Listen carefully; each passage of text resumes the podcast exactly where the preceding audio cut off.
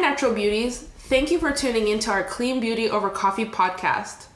Today's episode is a special one to us as we dive into a growing trend waterless beauty.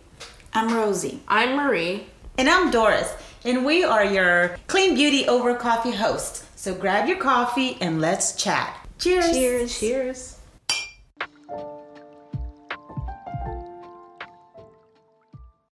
So, what is waterless beauty exactly?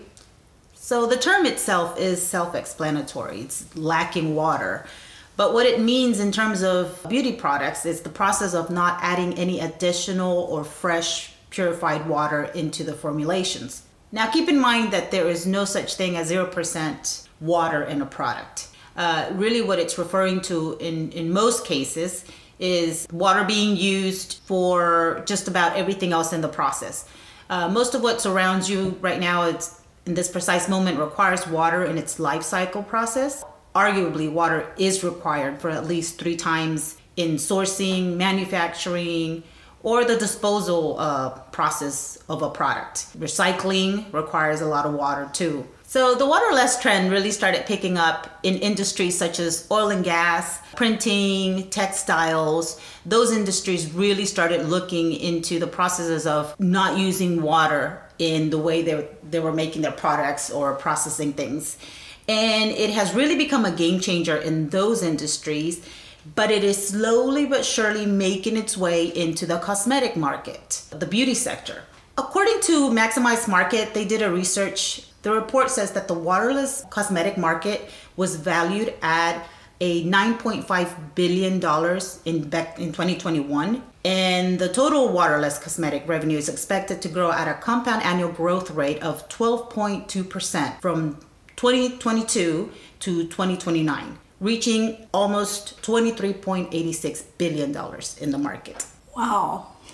That is amazing. I mean, it is a trend that is is actually growing uh, pretty quickly. It has become a huge trend. One one of the reasons why it has become a huge trend, it's because of the technological developments and the advancements in manufacturing waterless products. It there's a large growing number of consumers who are now uh, demanding more sustainable and eco-friendly products, and that's making quite a big difference. You know, people are becoming more aware, more involved in what's in their products. So people are becoming more concerned and more aware of labels, what's in their product, what goes into making them, and um, therefore, you know, it makes a big difference in how much water or lack thereof is in the products. So then, what's in it for you exactly? Why is waterless skincare so good for you?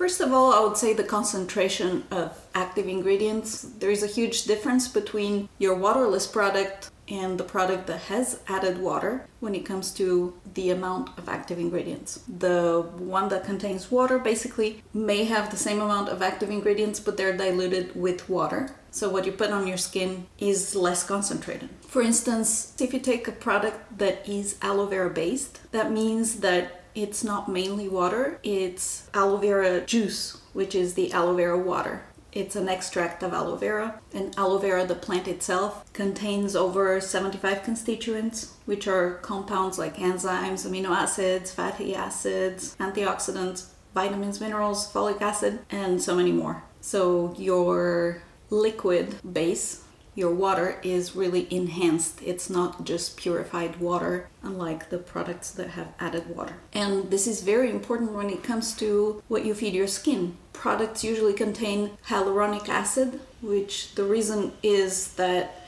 hyaluronic acid can take up to 1000 times its own weight in water and retain it under the skin. In this case, you take vitamin enhanced water and retain it under the skin. So your skin is fed all these things without the added water. So lots of water in your skincare also is not really good for your skin because it tends to evaporate and it evaporates together with the skin's natural oils. Well, that is when you have hyaluronic acid, it retains the water under the skin because hyaluronic acid is a humectant, but it definitely is an urban myth. People with oily skin think that they should use more water. They wash their faces constantly. they fragilize their skin barrier, they strip it from its oil and all the good stuff, and that definitely does not help the oiliness because that causes the skin to produce a lot more oil actually. So, all in all, waterless products are better for oily skin than water based products. And also, when it comes to water based products, they require a lot of chemicals and preservatives because bacteria grows in water. Mm. So if you have water in your in your products, you need to add some chemicals to reduce bacterial growth. Mm. And all these chemicals that prevent bacteria from growing, they're carcinogenic, they cause endocrine disruption, and then you wonder why your hormones are going crazy. Well, that's the reason. So I have a quote here by the CEO of Clarisonic, and he says water can be a great thing, but it increases the risk of contamination as bacteria need water to flourish. That's uh, Mr. Robb Akridge, PhD. I totally agree with that. So as long as you have the addition of chemicals that keeps the bacteria from growing, however, it definitely adds stuff that you don't want to your skin and your bloodstream. Therefore, you don't get the full benefits of each ingredient that you have in your skincare. For instance, the molecular formula of the Vilao serums is specially designed to penetrate very deeply and nourish your skin from the hypodermis outward, basically from within outward. And this way it tackles your skin's issues from the base rather than just superficially. Well, I'm I'm amazed to know about like the oily skin, you know, because you constantly keep washing, washing, washing, thinking you're fixing or you're, you're kind of giving some kind of relief, but you're kind of making it worse instead. Yeah, it's definitely an urban myth. Mm-hmm. So yeah, I mean, I can see how water-based skincare would be better for younger people, for example, that do have oilier skin. Mm-hmm. But with that said, how much water is in that product is what's concerning. And also, again, as we said, with water come chemicals. Yeah, yeah. Which... So maybe in this case, like for example, somebody or most of us have um, like a combination skin where mm-hmm. some areas tend to be oilier than others and some of them tend to be drier than others.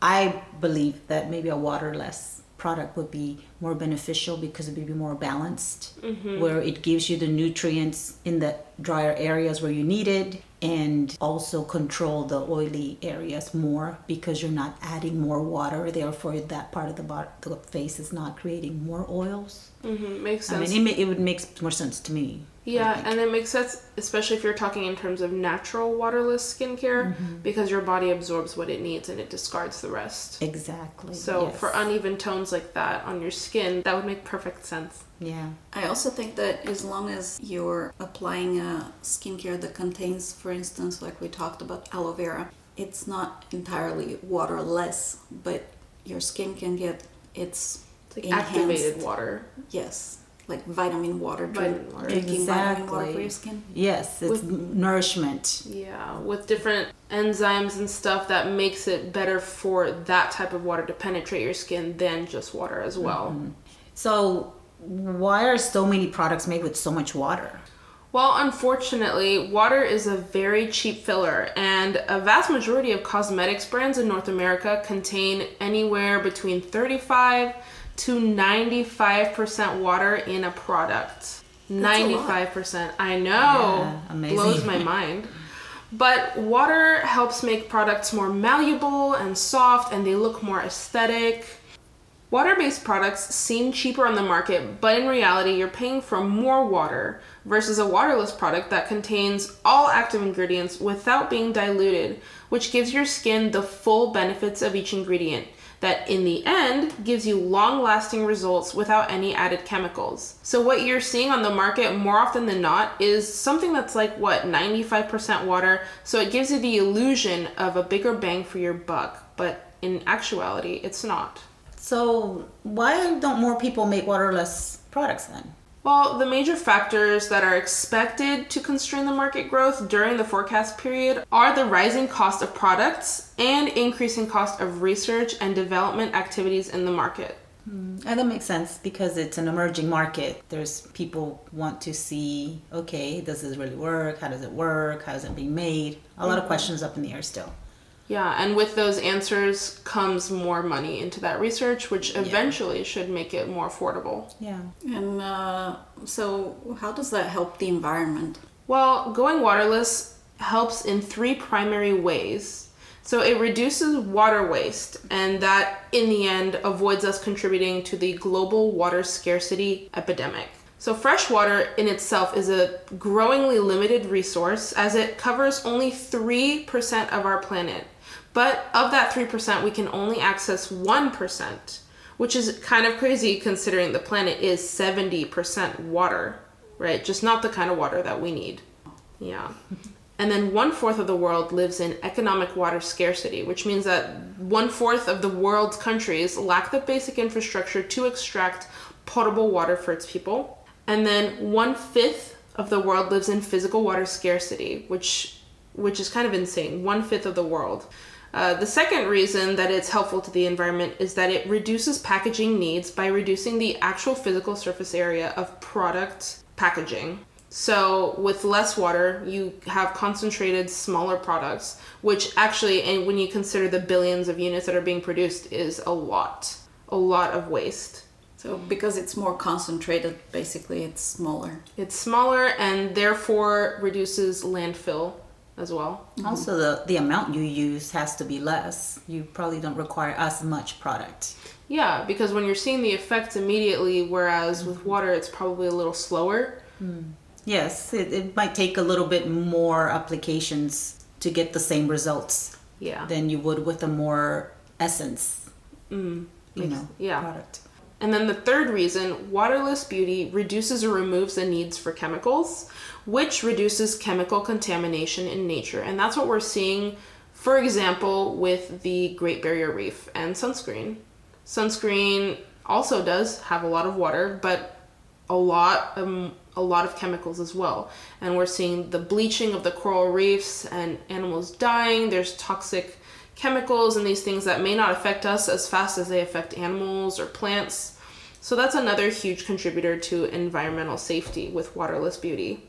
We're seeing some places too that um, do require that people use only certain types of SPF or sunblock. Mm-hmm. I know in Cancun there are some places that you have to have a specific uh, eco-friendly sunblock that you can use because they want to protect the environment and the the ocean and all the animals in the ocean. Yeah. That's awesome. That should be the rule for everywhere. Mm-hmm. Yeah, if only we had thought of that. Yeah, mm, but a lot a of couple you years know, ago. it is an emerging again. It, it, it's an emerging issue that more people are becoming aware of, and everybody seems to be pitching in. Not just you know, like I said, it started with the printing, oil and gas, textile industries. Those were the most common, but now it's spilling over into clean beauty, and like I mentioned, you know, there are some parks, for example, Xcaret in Cancun.